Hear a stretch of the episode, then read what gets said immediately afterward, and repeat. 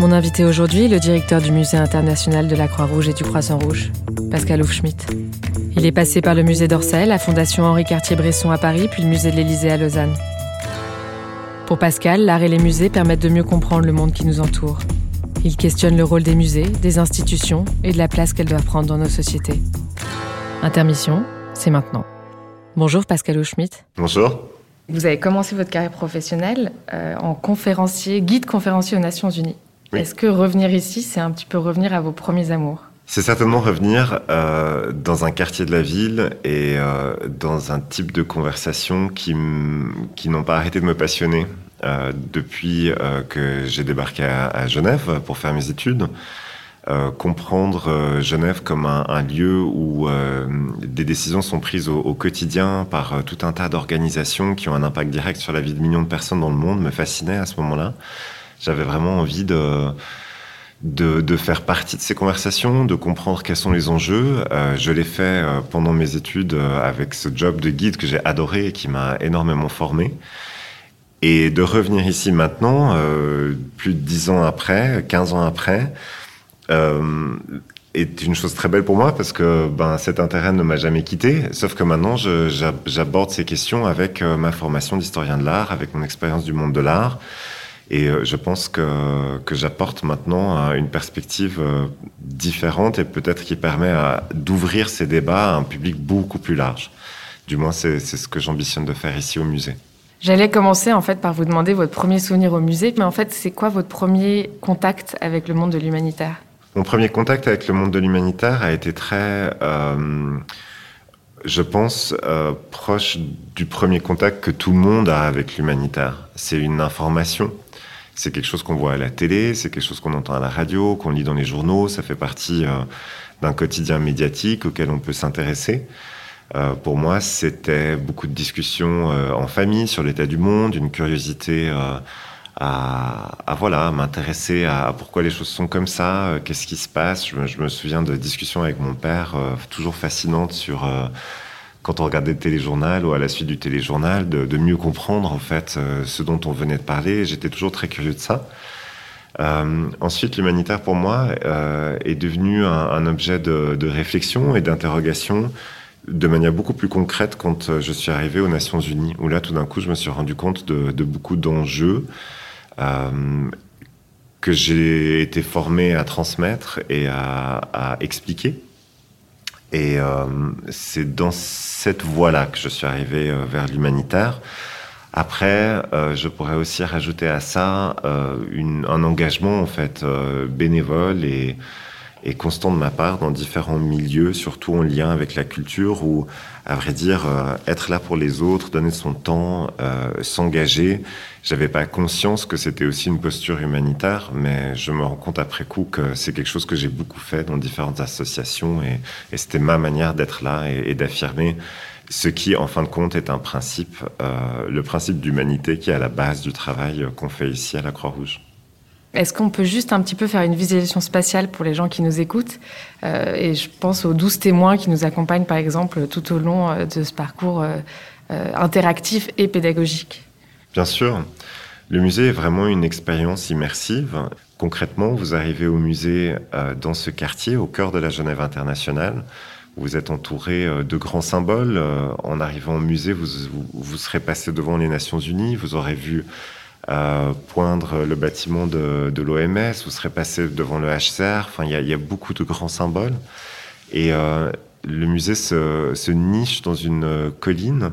Euh, il est sur le flanc du, siège du CICR, où encore une fois vous avez un très grand symbole, vous reconnaissez tout de suite le logo, et vous entrez dans le, bâtiment du musée par euh, un atrium qui est à l'extérieur.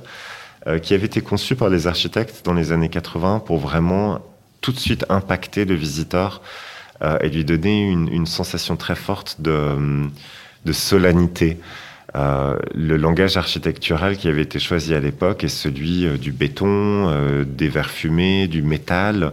On voulait vraiment faire un impact fort à un moment, et je trouve que c'est toujours intéressant de s'en souvenir, à un moment on n'avait pas un téléphone portable dans la main.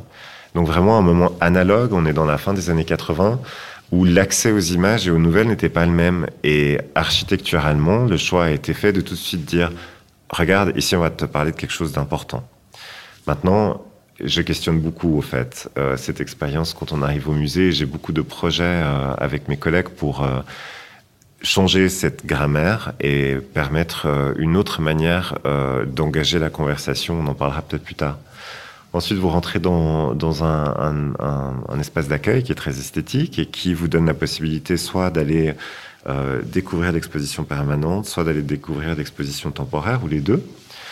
Et mon prédécesseur, Roger Maillot, a fait ce choix euh, très courageux euh, de présenter une exposition permanente à travers trois grands thèmes qui sont défendre la dignité humaine, rétablir les liens familiaux et euh, diminuer l'impact des catastrophes naturelles. Trois grands thèmes qui permettent de parcourir l'ensemble des activités du mouvement international de Croix-Rouge, qui est un mouvement très élaboré, avec beaucoup de différentes parties prenantes, plus de 20 millions de personnes dans le monde qui sont associées à ce mouvement, et qui donne aux visiteurs une, euh, une vue d'ensemble. À cette vue d'ensemble s'ajoute une compréhension des enjeux. Et à cette compréhension des enjeux s'ajoute une, une, porte ouverte sur l'histoire du mouvement et, et, la grande histoire que le mouvement a parcouru euh, au gré des différents conflits, mais aussi des différentes euh, catastrophes euh, naturelles. Surtout, c'est une exposition qui donne un, un, une place très forte aux émotions. Euh, l'exposition est racontée aux visiteurs. Le visiteur euh, découvre l'exposition permanente avec un audio guide. Euh, il est accueilli par 12 témoins qui sont présentés euh, sous forme d'hologramme euh, de manière assez solennelle. Et ces 12 témoins sont soit des spécialistes de l'action humanitaire, soit des personnes affectées par des catastrophes ou, d'autres situations complexes. Et ces 12 témoins euh, sont le fil rouge de cette exposition. Donc au fur et à mesure que l'exposition est racontée aux visiteurs, il y a différentes stations dans lesquelles on a la possibilité d'interagir avec ce témoin qui nous raconte son histoire. Euh, et c'est donc toujours des histoires très différentes, des histoires incarnées, qui permettent de se dire que bah, c'est pas juste des chiffres, c'est pas juste des statistiques, c'est pas juste des choses à la télé, c'est vraiment des gens et c'est vraiment des personnes comme moi en fait. Et à cela s'ajoutent aussi différents espaces interactifs qui permettent aussi aux visiteurs de, de jouer, d'acquérir ou de découvrir des connaissances euh, en jouant et en interagissant. On a, on a, on a des choses qui sont, qui sont très sympas à faire et à découvrir. Et donc c'est une expérience extrêmement riche euh, au bout duquel le visiteur peut découvrir euh, un espace d'actualité, une exposition euh, temporaire, au fait, qui, qui change selon différents thèmes, puis remonter et, profiter des différents espaces du musée, le restaurant lorsque les restaurants étaient ouverts. Et, d'autres options encore qui se présentent à lui à la fin, avec notamment une, une boutique et un espace focus dans lequel nous faisons le point sur l'actualité des missions dans le monde. Ça, c'est le projet de mon prédécesseur. C'est un projet pour lequel j'ai immensément de respect. Et euh, j'ai été maintenant euh, engagé au musée il y a un an et demi pour euh, imaginer avec mes collègues la prochaine étape et euh, penser, repenser euh, cette installation et ces expositions. Euh, comme le disait d'ailleurs très bien Roger lorsqu'on a eu notre, notre moment de tuilage tous les deux, il me dit voilà, moi j'ai fait ça, on, on s'était dit que ça durerait 15 ans c'est à toi maintenant d'inventer la suite. C'est quoi votre agenda euh Alors peut-être pour vous, pour vous expliquer ça, je peux, vous, je peux revenir à, à ce moment où je travaillais de l'autre côté de la rue, à vrai dire, et où j'étais guide et euh, je prenais le même bus, mais je marchais dans l'autre sens. Je, je, descendais pour euh, aller aux Nations Unies. Et euh, ne venant pas du terrain, n'étant pas un humanitaire de terrain, euh, je suis très conscient, et c'est pour ça que je suis là, à vrai dire, de comment euh, l'action humanitaire peut être perçue. Euh, et je me mets du côté, à vrai dire, euh, toujours dans l'ensemble du projet que j'amène au musée, je me mets toujours du côté du visiteur.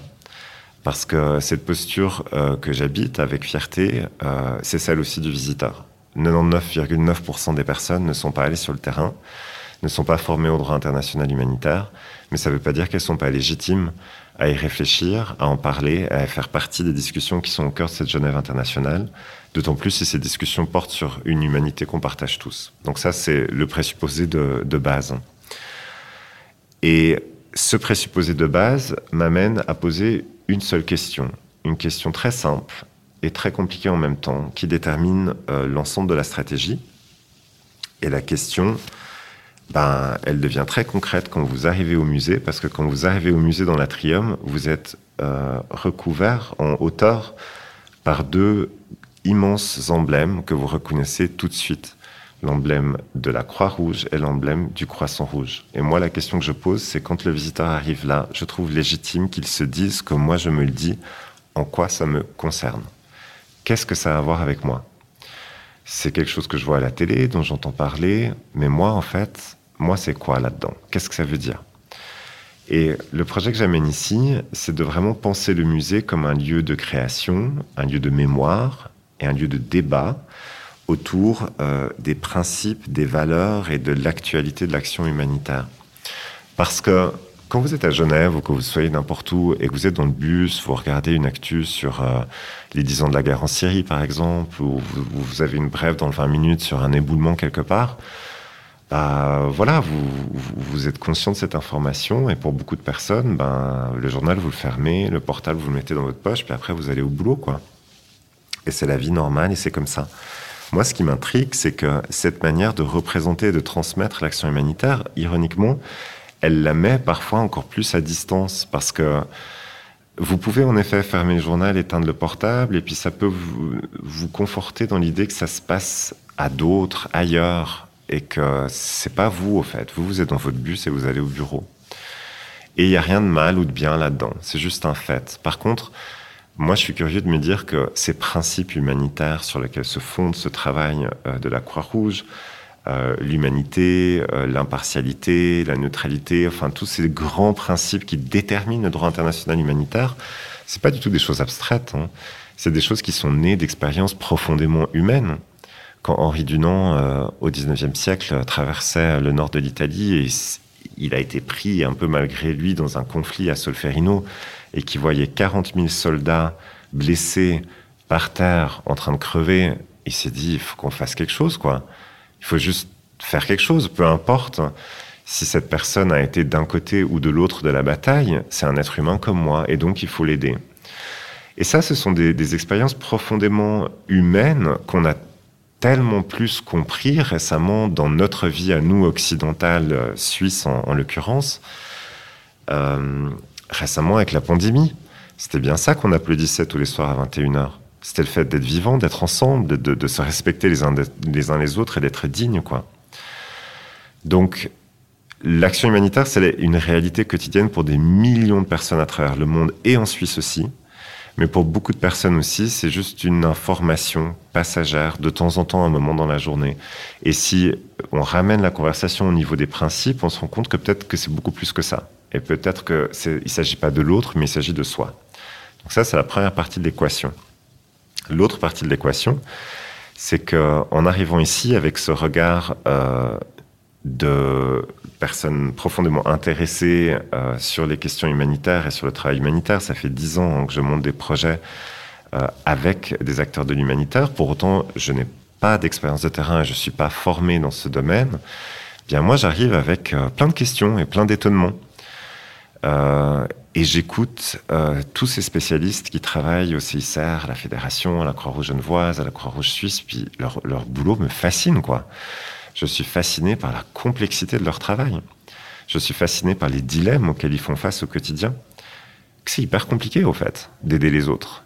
Ça peut être très simple, mais ça peut être excessivement compliqué quand vous vous posez des questions. Ben, comment je fais pour rester adéquat Comment je fais pour débarquer dans un pays dont je connais ni la culture ni la langue? J'ai envie d'aider, mais, mais, mais comment je j'empire pas la situation en fait? Comment je fais pour euh, connecter à l'autre euh, en lui garantissant sa dignité euh, sans prendre une posture de pouvoir? Ça, c'est toutes des questions qui sont fascinantes et, et donc j'ai un immense intérêt et respect pour, euh, pour ces professionnels. Et je me rends compte que toutes ces nuances et ces complexités, au fait, elles passent assez peu dans le quotidien médiatique. Encore une fois, ces choses qu'on voit dans le bus ou dans le journal. Parce que c'est toujours résumé, en fait. Parce qu'il faut toujours que ça tienne en un article, en une minute trente au téléjournal, etc. Mais je me dis, tiens, là, il y a peut-être en effet une conversation à stimuler. Et ma manière de la stimuler, c'est d'inviter une tierce partie. Et cette tierce partie, c'est l'artiste contemporain, les milieux de la culture, les milieux de la recherche, à qui nous proposons de considérer le musée comme un laboratoire de regarder toutes ces nuances, toutes ces complexités, de produire du nouveau contenu ici, à travers lesquels contenus les visiteurs qui viendront au musée auront une autre porte d'entrée, une autre manière de se dire ah mais en fait c'est ça dont on parle. Et puis ça moi j'ai vécu dans ma vie, je vois de quoi vous voulez parler et donc je connecte à ça. C'est aussi une manière pour moi d'affirmer que les artistes, euh, les chercheurs doivent faire partie de ces conversations du monde et doivent être autour de la table parce qu'on gagne à travers eux à réfléchir et, et, à converser différemment. Donc la question au centre, c'est en quoi ça me concerne. Le moyen de proposer des réponses, c'est de créer une conversation entre les visiteurs qui sont légitimes dans euh, ce dialogue, les acteurs de l'humanitaire et les artistes, et surtout ne pas être un endroit qui dit ce qu'il faut comprendre et qui dit ce qu'il faut avoir compris, mais être un endroit qui écoute le visiteur et dont l'expertise consiste à l'amener dans cette conversation et à échanger autour de ces, de ces sujets. Ce principe et, cette posture de base, elle va s'incarner maintenant à travers une production de contenu euh, très importante. Le musée euh, va vraiment devenir un espace de production où nous allons produire des expositions, des livres, des podcasts, des événements, au musée lui-même, mais aussi en ligne et en dehors des murs. Parce que je suis convaincu qu'un musée, c'est pas juste un lieu dans lequel on va. Un musée, euh, c'est du contenu qui peut exister dans une salle d'exposition, dans les ondes d'une podcast, ailleurs dans le monde, mais surtout, un musée, pour moi, c'est un outil. C'est un outil du quotidien, c'est un outil du vivre ensemble. C'est un endroit dont je rêve que les gens se disent Attends, j'ai rien compris à ce qu'ils ont dit hier soir au 19h30. Euh, peut-être que je pourrais aller au musée pour mieux comprendre.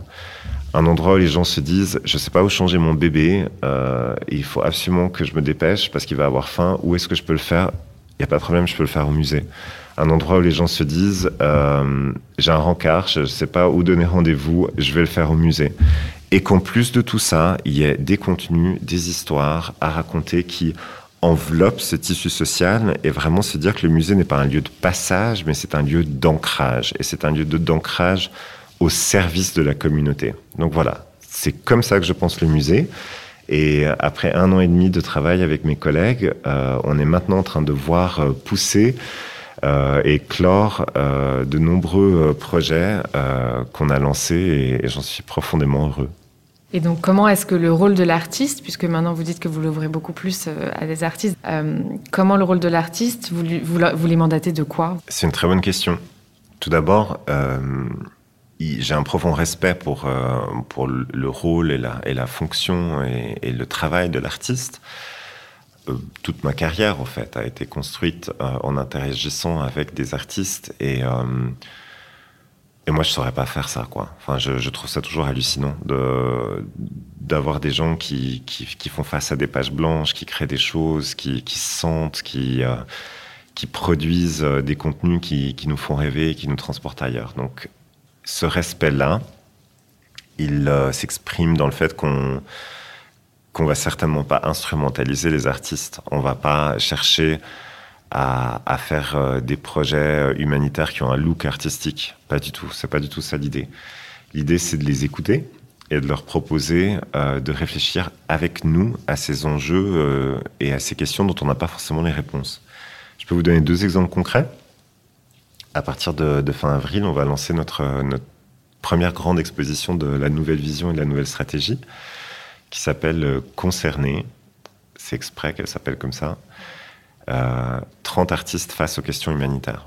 Pourquoi ça s'appelle concerné? Parce que c'est un clin d'œil à la question, en quoi ça me concerne, en quoi moi, visiteur, je suis concerné, en fait, par ce dont vous voulez me parler, en quoi moi, artiste, je suis concerné par euh, l'action humanitaire, et en quoi les travailleurs de l'humanitaire sont concernés par, cette, par le public qu'on a ici à Genève et par les artistes? Donc vraiment cette idée de forum, c'est 30 artistes qui ont été euh, formés à, la HEAD ici à Genève, et qui ont concouru au prix Art Humanité en présentant une œuvre euh, qui se positionnait face au principe d'humanité. Alors ce prix existe depuis cinq ans. Euh, on a étudié tous les candidats, tous les nominés, tous les lauréats. Et on a choisi 30 artistes dont les œuvres vont être présentées ici. Il y aura plein de choses. Il y aura du dessin, de la peinture, de la photographie, des applications, du film, vraiment beaucoup de choses. Et à chaque fois, ce qui est dingue là-dedans, c'est que ce sont euh, des artistes qui se sont positionnés face au principe d'humanité et qui expriment à travers l'œuvre leur compréhension de ce principe, leur manière de réfléchir à, ça. Et c'est génial, en fait, de voir leur lecture. Parce qu'en regardant leur lecture, on se dit Ah ouais, j'avais jamais pensé à ça, ou Ah, c'est ça qui est important pour eux. Puis en fait, c'est important pour moi aussi.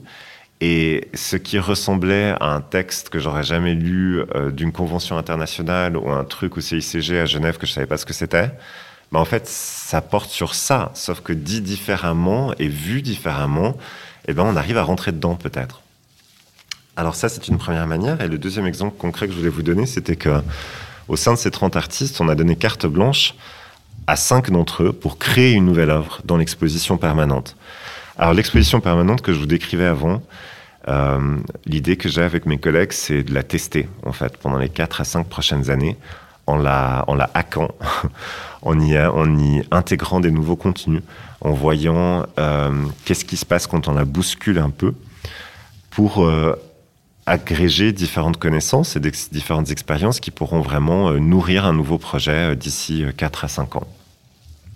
On a déjà commencé à le faire pendant la pandémie, on continue avec ce projet et donc ces cinq artistes, euh, on les a rencontrés, euh, on leur a donné une visite de l'exposition vraiment extrêmement détaillée et ensuite on s'est assis avec un, spécialiste du CICR qui a travaillé longtemps sur le terrain et euh, on leur a dit voilà, maintenant vous pouvez poser toutes les questions que vous voulez. Vous avez carte blanche. Vous pouvez poser vraiment toutes les questions que vous voulez. Il n'y a pas de questions bêtes, il n'y a que des réponses bêtes. Donc les questions sont toujours intelligentes, allez-y à fond. Et donc on a eu une, discussion fascinante sur euh, les enjeux euh, de l'action humanitaire. Euh, mais qu'est-ce que ça veut dire la neutralité? Ça veut dire que vous mouillez pas votre chemise? Ou oui Qu'est-ce que ça veut dire l'humanité en fait? Est-ce que c'est juste un concept de, de personnes occidentales blanches qui réfléchissent au reste du monde? Vraiment une discussion extrêmement nourrie. Et ensuite de ça, ils ont eu carte blanche. Vraiment, c'était leur proposition, leur idée pour créer une nouvelle œuvre. Et les œuvres euh, qu'ils ont créées, qu'ils sont en train de produire, vont être installées dans l'exposition permanente. Et je peux vous donner un exemple de quelque chose qui m'a vraiment euh, époustouflé. Marta Revuelta, c'est une artiste euh, qui s'intéresse beaucoup à l'intelligence artificielle. Et dans le cadre de, de ce projet, elle va installé dans le musée un zeppelin euh, de 4,50 m de large qui va voler dans les espaces d'exposition et qui va euh, porter une caméra qui va regarder le visiteur quand il entre dans l'exposition permanente. Et pendant un mois, un mois et demi, en circuit clos, euh, un algorithme va apprendre, apprendre le comportement des visiteurs, apprendre comment les visiteurs bougent, et ensuite, un peu plus tard, sur un ordinateur, euh, vous pourrez voir si oui ou non vous avez été identifié par l'algorithme comme une cible. Et la question qu'elle pose, Marta Revuelta, c'est de se dire comment faire coexister le droit international humanitaire avec les armes autonomes, qui sont une réalité dans la guerre contemporaine. Et ça peut paraître quelque chose de très euh, étrange, mais en fait, quand vous êtes vous-même filmé et que vous vivez l'expérience, vous dites waouh, ok, ça c'est quelque chose qui est la réalité de beaucoup de personnes à travers le monde. Moi, je l'avais jamais vécu. Puis après, vous pouvez aller un pas plus loin en vous disant mais en fait, les algorithmes et la technologie qui sont utilisés dans ces armes autonomes, c'est aussi des choses qui me permettent de débloquer mon iPhone avec mon visage. Donc c'est pas que c'est très loin de nous, c'est que ça fait partie de notre grammaire mais que à travers le regard de cet artiste, on commence à se poser des questions sur des choses qu'on n'aurait pas imaginées. Et, ça, je trouve ça intéressant. On va aussi aller plus loin en imaginant des œuvres qu'on va co-construire avec nos visiteurs. Hugo Emi est un autre artiste. Il va construire dans l'atrium, cet atrium euh, très imposant dans lequel vous arrivez. Il va construire une cabane. Au début de l'exposition, il y aura juste la structure portante de la cabane. Et au fur et à mesure de l'exposition, chaque visiteur pourra s'asseoir, réfléchir à ce que ça veut dire pour lui l'action humanitaire et graver sur un, carré d'ardoise un mot, un dessin, un engagement personnel qu'il ira ensuite ou qu'elle ira ensuite accrocher à la cabane pour en construire euh, les parois et le toit. Ici, au Musée international de la Croix-Rouge et du Croissant Rouge, on cherche vraiment à réfléchir ensemble. Et cet ensemble, c'est les visiteurs, les artistes, les acteurs de l'humanitaire. C'est un espace de réflexion euh, partagé et, commun. D'ailleurs, euh, vous le voyez comment votre musée citoyen? Alors, pour moi, le musée citoyen, euh, c'est tout d'abord de manière très simple hein, et, et, quotidienne et à belle et petite échelle humaine, un endroit qui fait du bien. C'est pas plus compliqué que ça en fait. Moi, j'écoute beaucoup mes enfants, j'apprends beaucoup d'eux. Et, euh, euh, et, quelque chose qui me fascine en fait, c'est qu'avant d'aller dans un musée, quand ils étaient petits, avant l'école, c'était la fête quoi. Je on, on, arrivait dans les musées, je leur donnais euh, cinq minutes, je leur disais voilà, il faut que tu trouves un cheval brun, un cheval noir, un cheval blanc dans les peintures. Go et, euh, et, il courait partout et il regardait toutes les peintures et il revenait en me disant j'ai trouvé, j'ai trouvé, j'ai trouvé un cheval brun, j'ai trouvé un cheval noir, etc. Et c'était génial parce que parce que c'était nourrissant, parce que c'était festif, parce qu'on apprenait plein de choses sans même s'en rendre compte et parce qu'ils se sentaient légitimes à être là et qu'ils avaient l'impression que tout ça c'était pour eux et que c'était et que c'était euh, important qu'ils y soient. Ensuite, euh, plus ils grandissent, plus je me rends compte de quelque chose qui se met en place et qui est très fort euh, dans notre société ici. C'est que tout d'un coup, il y a cette idée que le musée, euh, oh, en fait, c'est un endroit sérieux, quoi. Et que maintenant, j'ai des, j'ai un préado qui me dit, oh non, on va pas, on va pas retourner au musée, c'est chiant, bla, bla, bla, bla, bla. Et, et je juge pas ça, mais je le constate. Et je m'interroge d'où ça vient. Et je crois que ça vient beaucoup euh, d'une idée que le musée, c'est un endroit qui est intimidant. Et que c'est un endroit qui. ou peut-être je suis pas assez bien pour être. Ou c'est un endroit où, où j'ose pas dire que j'ai pas compris. Et ça, c'est tellement ancré dans notre éducation, dans notre culture, euh, qu'il faut pas le juger. C'est comme ça, c'est un fait. Mais dans mon projet, euh, mes collègues et moi, on réfléchit aussi beaucoup à questionner l'attente du public envers un musée. Questionner ce qu'un musée peut et doit être.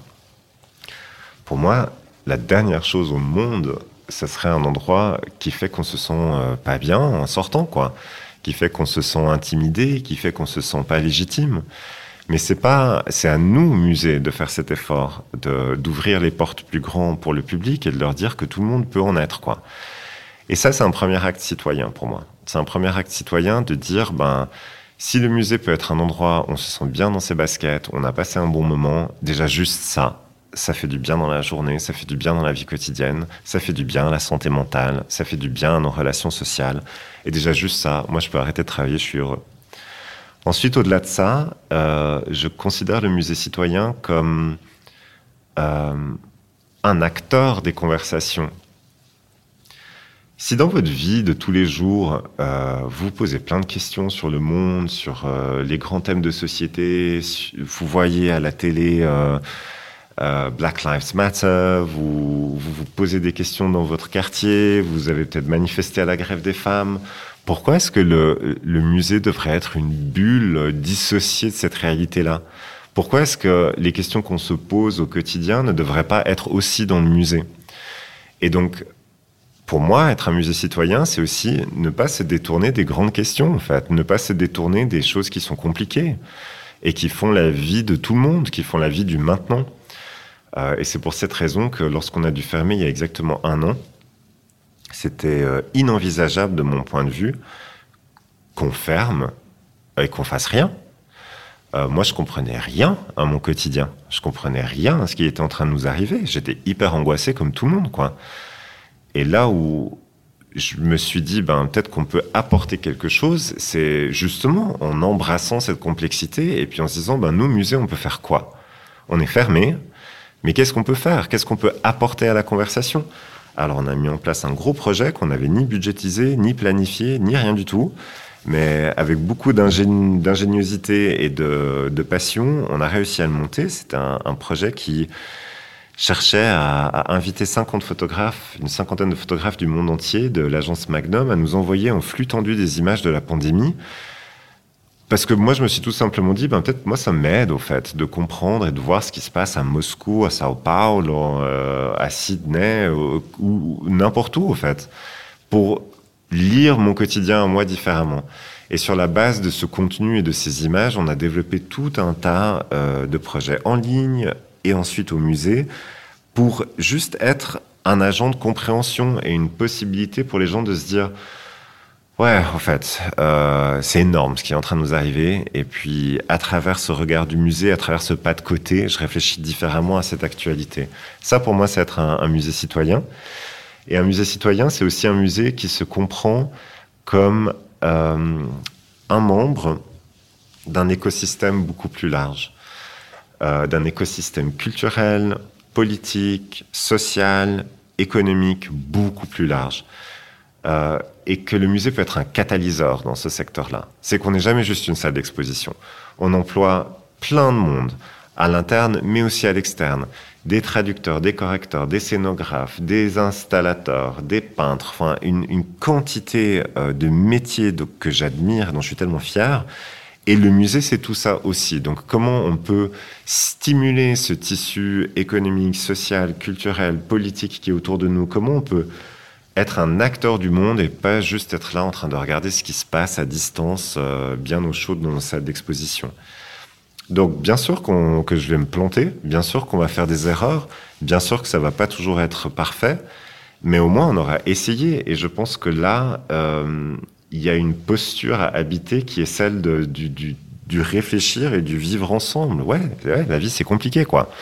Mais euh, au moins on, essaie de chercher des réponses tous ensemble. Justement, la vie, c'est compliqué et vous traitez de sujets complexes. Euh, l'humanitaire, et, vous le disiez, c'est de plus en plus complexe d'ailleurs et, on est tellement interconnectés.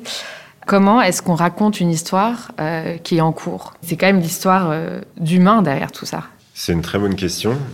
Alors je dirais que cette question de la distance et du, du temps de l'histoire, je l'entends.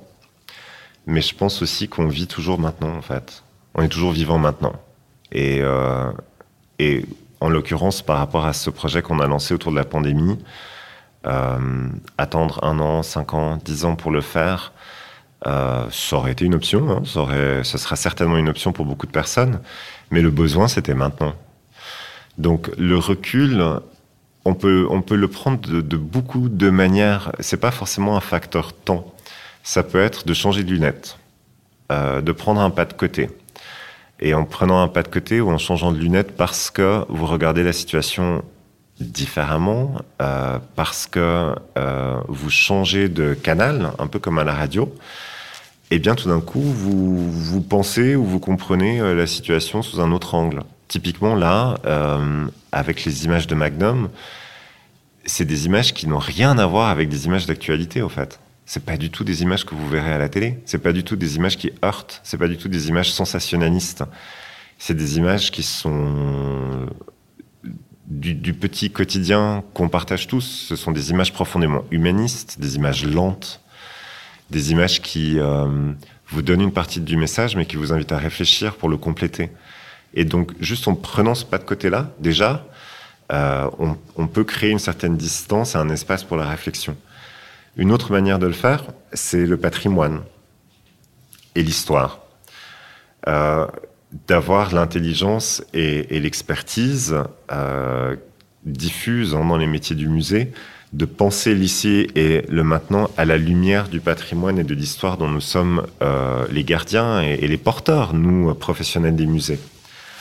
Euh, un exemple concret pour ça, c'est que là, je suis en train de bosser sur un, gros projet depuis que je suis arrivé. Euh, sur les collections photographiques de la Croix-Rouge. Truc de dingue, hein. il y a des millions d'images. Euh, on en a beaucoup ici au musée, il y en a plein en CICR, il y en a énormément à la Fédération internationale, et je vous dis même pas les images partout dans le monde, dans les, dans sociétés nationales de la Croix-Rouge et du Croissant-Rouge. Des millions d'images qui euh, dorment, dorment, dans des tiroirs, en fait. Et comme je viens de la photographie, j'étais super curieux de savoir euh, quel type de photos euh, on avait. Et le pari que j'ai lancé euh, avec mes collègues et une, commissaire externe, Nathalie Erstorfer, qui est spécialiste de photographie, c'était de se dire, mais est-ce qu'en parcourant tout ce patrimoine, hein, des origines de la photographie, parce que la photographie avait 20 ans, 25 ans quand la Croix-Rouge a été créée, si en parcourant tout ce patrimoine, est-ce qu'on arrive à, identifier une sorte de grammaire visuelle de l'action humanitaire? Est-ce qu'on arrive à avoir des choses qui se répètent visuellement? Voilà. Est-ce qu'un enfant qui a faim, c'était la même chose il y a 100 ans aujourd'hui? Est-ce que des gens qui font la queue pour manger, c'était la même chose il y a 100 ans aujourd'hui? Et donc, on, on est en train d'analyser tout ce patrimoine visuel, mais pourquoi? On est en train de le faire pour que, une fois que le visiteur sera sorti de l'exposition, eh bien, cette personne aura peut-être euh, un autre regard sur ce qu'on voit tous les jours dans notre téléphone portable. Et qu'à la lumière du patrimoine et à la lumière euh, de l'histoire, on puisse se dire Ah non, mais attends, l'image qu'ils me font voir là, c'est au fait un, lieu commun visuel qui se répète depuis des décennies et des décennies et des décennies. Et donc, c'est pas juste l'actualité, c'est que c'est l'actualité, mais vue à travers un filtre culturel qu'on partage tous en Occident de comprendre les images comme ça. Donc ça, c'est une autre manière de parler du ici et du maintenant, mais à la lueur euh, et à travers le prisme de l'histoire. Une troisième manière, c'est aussi de parler de l'actualité euh, à travers différents thèmes. Un autre grand projet sur lequel on travaille, c'est une histoire genrée de l'action humanitaire. Repenser, au fait, l'histoire de l'action humanitaire à la lumière du genre, se poser les questions de comment les, rapports de genre, les stéréotypes de genre euh, ont impacté euh, la création du mouvement, la représentation du mouvement, euh, le rôle des, femmes en particulier dans ce mouvement. Et ça, c'est important parce que du coup, la prochaine fois qu'on verra euh, une, une, travailleuse de l'humanitaire ou quelqu'un euh, donner une interview à la télé, on peut se dire, mais est-ce qu'elle est représentée Est-ce qu'elle est là en position de chef Ou est-ce que c'est une assistante? Est-ce que c'est quelqu'un qui soutient et aide quelqu'un d'autre dans un geste de compassion? Ou est-ce que c'est une dirigeante qui a imposé une décision? Et tout ça, on, est, on est tellement euh, plonger au fait dans, une eau qu'on partage ou dans un air qu'on respire que le musée pour moi c'est une manière de juste prendre un pas de côté, c'est dire tu, te rends compte de l'air que tu es en train de respirer ou de l'eau dans laquelle tu es en train de nager. Et, ça c'est intéressant. Donc oui, le musée va toujours parler du ici et du maintenant, mais euh, à travers euh, tous ces différents chemins qui permettent une, une distance et une réflexion critique.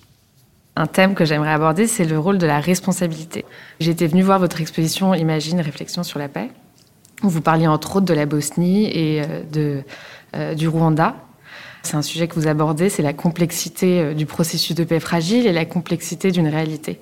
Quand vous racontez l'histoire d'autres personnes, comment vous vous assurez de la représentativité de, ces personnes?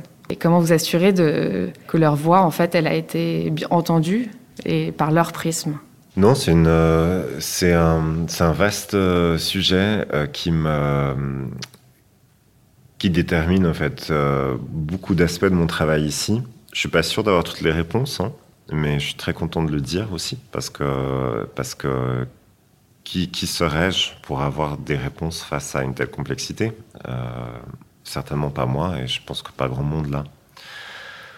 Euh, il y a plusieurs choses que j'aimerais vous dire. La première, c'est quand vous arrivez dans le musée, il y a cette phrase qui est, qui, est, très impressionnante. Hein elle touche à un point fondamental de l'action humanitaire qui est, cette humanité partagée euh, et, le fait que euh, les autres, c'est nous. Parce que vous, vous parlez de Sarajevo, vous parlez de Kigali, euh, des gens comme vous et moi, en fait, qui ont vécu, travaillé, tombé amoureux, étudié à Kigali et à Sarajevo. Et ensuite, il y a ces trucs énormes qui leur est tombé dessus. Et, et c'est une manière de se rappeler cette phrase que, euh, avant tout, c'était, et c'était pour ceux qui sont morts, et c'est encore pour ceux qui sont là, des gens comme vous et moi.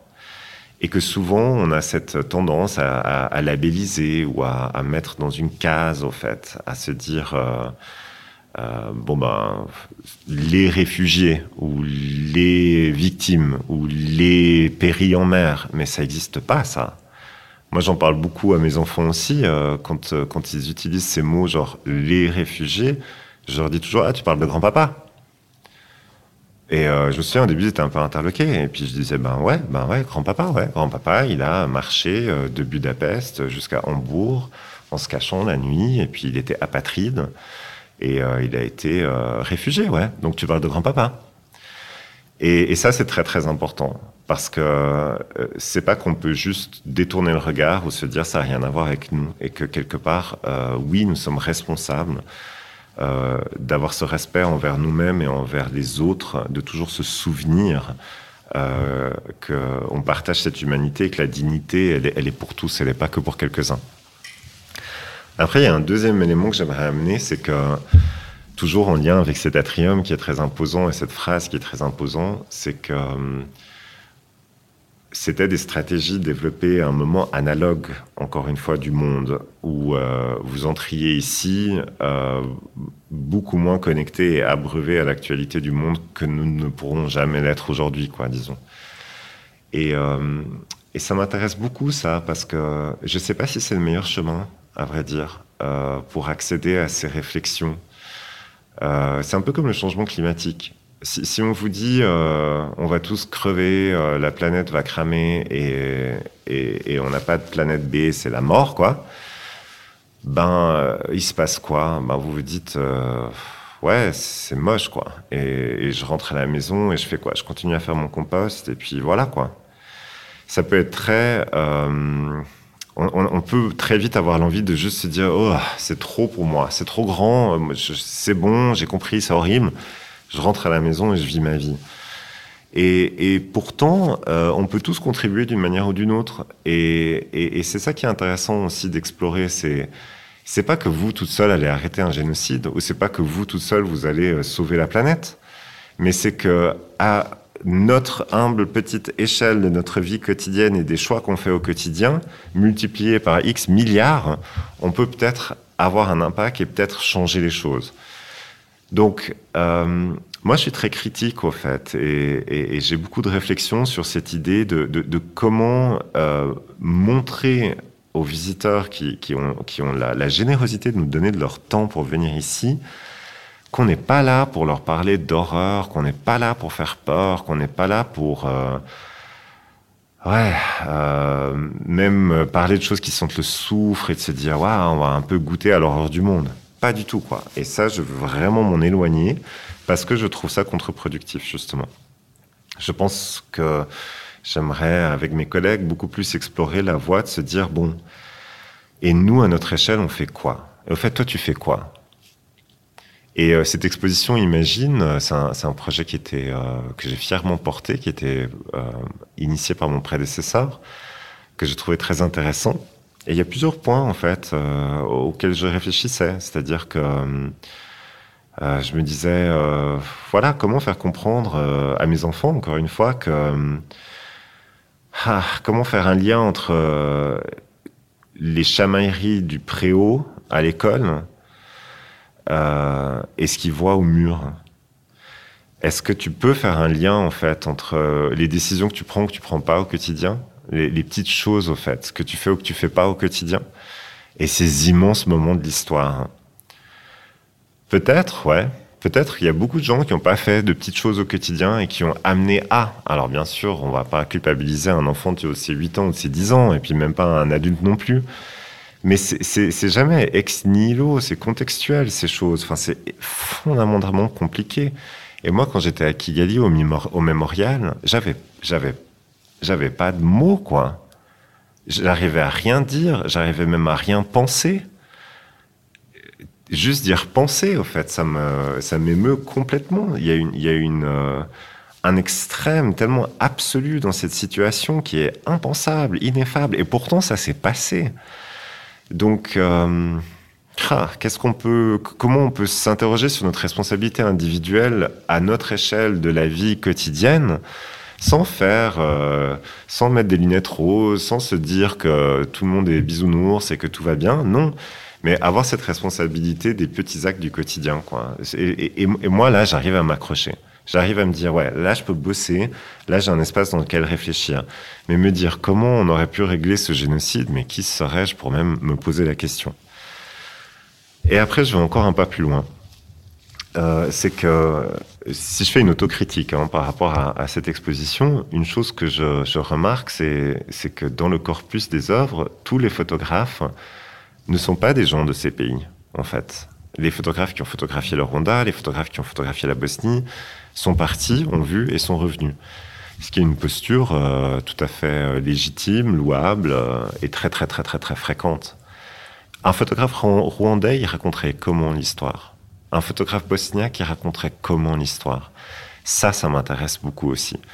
Et, là, dans, les choix qu'on est en train de faire dans les projets à venir, euh, ça m'intéresse de, travailler avec des gens qui sont pas euh, dans une posture d'observation seulement, mais sont aussi dans une posture d'implication concrète dans les événements ou dans les situations ou dans les cultures ou dans le genre ou dans tout un tas d'autres questions avec euh, bien sûr la complexité et les nuances que ça suppose d'avoir un regard euh, neutre ou pas, impliqué ou pas.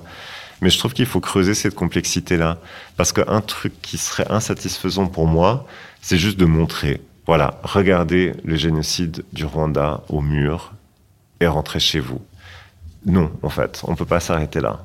Il faut se dire comment, pourquoi ça s'est passé, euh, comment c'est représenté, comment j'ai l'habitude de voir et de penser à ça.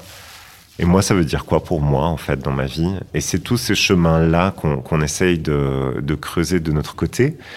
Parfois, ils sont liés à des grands moments d'histoire, comme le Rwanda, comme la Bosnie. Parfois, ils sont liés à des grandes catastrophes naturelles.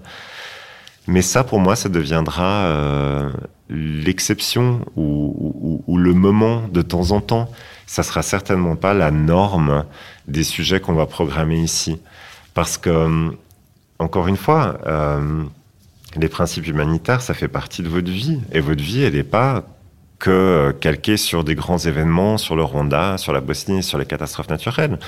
Notre vie, somme toute, elle a une, pour des gens euh, privilégiés et conscients de leurs privilèges comme nous, elle a une banalité qui est magnifique.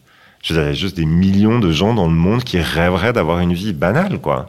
Une vie où il n'y a pas besoin de, marcher 15 heures par jour sur le bas-côté de la rue, alors que vous avez une famille avec vous, que vous avez une thèse de doctorat et que tout le monde vous prend pour un, sous-homme parce que vous êtes un réfugié. Il y a des gens qui rêveraient d'avoir une vie banale. Et, je pense qu'il faut être conscient, en fait, de nos privilèges et conscient de ce qu'on a. Et ça, c'est être responsable de soi et, devant les autres, de ce qui se passe autour de nous. Et je rêverais de pouvoir euh, penser le musée comme un, un endroit où on, où on amène à ces réflexions et on amène à ces conversations sans passer par la case culpabilisante, euh, on se flagelle, euh, voilà, on est allé faire notre pèlerinage au musée de la Croix-Rouge, on a pleuré un bon coup, on rentre à la maison. Non, c'est pas ça du tout. Encore une fois, le musée de la Croix-Rouge, c'est un endroit où vous pouvez tomber amoureux de quelqu'un. C'est un endroit où un jour vous pourrez avoir un super café, parce que j'ai plein de projets de créer euh, un bar, de créer un espace de jeu pour les enfants. C'est juste un endroit où vous pouvez vivre, mais vivre peut-être consciemment des enjeux euh, qui vous entourent et avec les autres. D'ailleurs, euh, la création de cet espace de réflexion, c'est un peu redonner de l'espoir en venant ici, en faisant partie du dialogue et de la réflexion. Et ça, c'est. J'aurais jamais dit ça comme ça, hein, s'ils m'écoutent, mais euh, envers tous les travailleurs de l'humanitaire que je rencontre, pour qui j'ai un, un, respect immense de la complexité de leur boulot, quoi. Ça, c'est ma manière de leur rendre hommage. Parce que eux, alors, moi, j'ai parlé à des gens, mais qui me racontent des histoires. Vous avez même pas idée, quoi. Des gens qui ont, qui ont, qui ont bourlingué, en fait, dans des conflits partout dans le monde, qui ont, qui ont été confrontés à la misère totale, qui, et qui, chaque fois, euh, sont juste des gens, en fait, comme vous et moi. C'est pas des super-héros, quoi. Je veux dire, ils sont vulnérables comme nous. Ils ont des, des syndromes de stress post-traumatique comme n'importe qui. Euh, et c'est des gens qui essayent de faire de leur mieux. Parfois, ils se plantent, parfois, ils font des erreurs. Mais ils me racontent souvent, justement, l'espoir, la joie, le fait de, de, voilà, même en temps de guerre, même dans une situation de conflit, au fait, ben, il y a quand même peut-être une chanson qui vous plaît à la radio, il y a quand même un moment où vous vivez un truc, il a, c'est pas que l'horreur, l'affliction et, et, et, tout ça tout le temps. Bien sûr, souvent ça l'est. Mais avoir cette note d'espoir, avoir cette note de résilience, se rendre compte que on peut se relever des choses, quoi. Et que moi, c'est sur ça que j'ai envie de mettre le focus. C'est justement sur ça parce que l'horreur, l'affliction et, le catastrophisme, c'est aussi des choix de représentation. Et moi, je, veux en être conscient avec mes visiteurs. C'est qu'évidemment, vous avez une minute trente au téléjournal. Il faut que ça, claque, quoi. Il, faut montrer de l'image. Il faut, vite donner le ton. Mais une minute trente, c'est pas la vie, en fait. Et dans vos choix éditoriaux, vous allez prendre des images, vous allez donner un angle à votre récit, vous allez dire des choses qui, au fur et à mesure des 1 minute 30 qui se répètent tous les jours, partout, etc., bah, vous avez une image qui est peut-être pas totalement celle qui est sur le terrain euh, de cette complexité de la vie de tous les jours. Et je suis pas en train de dire que les médias font, font un travail orienté ou autre. Euh, mon Dieu, qu'est-ce que c'est compliqué et comment moi je raconterais les choses en une minute trente, c'est compliqué. Mais peut-être c'est bien de s'en rendre compte au fait et juste de se dire ah ben attends. Voilà, moi je crois que c'est ça que j'aimerais beaucoup que les gens qui sortent d'ici se disent, c'est qu'ils se disent ben ouais, c'est compliqué, mais ça va aller. Lors d'une de vos conférences, vous parliez de la notion de dilemme en fait qui, s'installe en chacun de nous euh, quand justement face à l'action humanitaire, parce qu'on se dit, euh, enfin, est-ce que nous on aurait fait ça et pourquoi est-ce qu'ils font ça, enfin. C'est sûr. Et j'ai trouvé que c'était assez justement tourné en fait, instinctivement ce que ça crée en nous. C'est ça. Euh, et toi, tu ferais quoi? Et, et, moi, j'ai des. Voilà, encore une fois, je, suis porteur envers le public de, de, récits qu'on me transmet, hein, d'acteurs de l'humanitaire qui, qui font face à des situations, genre, euh, je sais pas, euh, vous, vous, êtes dans un, dans un, contexte extrêmement complexe où il y a un conflit. Euh, à une quinzaine de, mètres de vous, il y a, un groupe d'enfants euh, qui est ultra faim. Humainement, vous avez envie de leur donner quelque chose. C'est évident. Vous avez envie de faire ça. Mais vous savez aussi que si vous le faites, alors peut-être que ce sera instrumentalisé contre vous, que ça sera politisé et que du coup, vous aurez plus accès à plein d'autres personnes que vous étiez en train de d'aider. Allez gérer ça comme dilemme. Euh, allez gérer sur le terrain le fait d'avoir quelqu'un blessé en face de vous et vous apprenez au fait que c'est un soldat de l'État islamique qui vient d'égorger dix personnes. Ça reste un être humain et vous devez quand même le soigner. Voilà, ça, moi, ça me donne un vertige absolu. Et, et, et waouh, enfin je veux dire, euh, incroyable qu'il y ait des gens dont c'est le travail au quotidien, mais à une autre échelle, si anal de manière analogique on ramène ça encore une fois à notre humble vie ici, euh, ben tous les jours on fait face à des dilemmes aussi. Enfin, je veux dire, tous les jours on se pose des questions, on n'est pas sûr. Et, les principes humanitaires, c'est surtout des boussoles en fait. C'est ça, c'est des, boussoles qui nous servent à à faire des choix en fonction de quelque chose, qui nous servent à, nous retrouver dans un espace où on est d'accord de se dire, OK, c'est important de sauver une vie humaine. Et, le chemin pour arriver dans cet espace-là, il est souvent très compliqué. Mais c'est OK, c'est comme ça. On, on, va pas simplifier les choses juste pour se rassurer. C'est un peu comme, euh, je sais pas, moi j'ai foi en le fait que tout le monde... Euh, ah, vous vous souvenez à cette époque où à la télévision on se prenait la tête parce qu'il y avait toujours des pauses publicitaires, parce qu'on partait du principe que les gens n'avaient pas les degrés d'attention nécessaires pour regarder euh, quelque chose pendant plus de 20 minutes. C'est pas vrai en fait. Bien sûr que tout le monde a le degré d'attention nécessaire. Après, il faut peut-être se demander si l'histoire est bien racontée, si l'histoire est passionnante, si l'histoire est vraiment bien.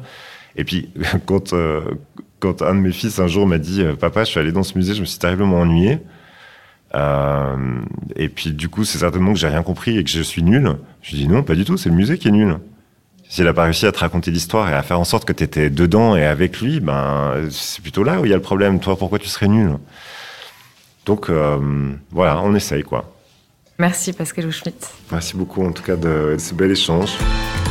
Je vous invite à aller voir l'exposition temporaire concernée, en ce moment au Musée international de la Croix-Rouge et du Croissant Rouge, qui propose un autre regard sur l'action humanitaire et questionne notre engagement, que l'on soit artiste, humanitaire ou simple citoyen. Merci à tous de nous avoir écoutés. Cet épisode a été possible grâce à Cosima Allier, Matteo Locacholi et Laurent Van Lanten. Je suis Anna Beaujolin et je vous retrouve la semaine prochaine pour une nouvelle intermission.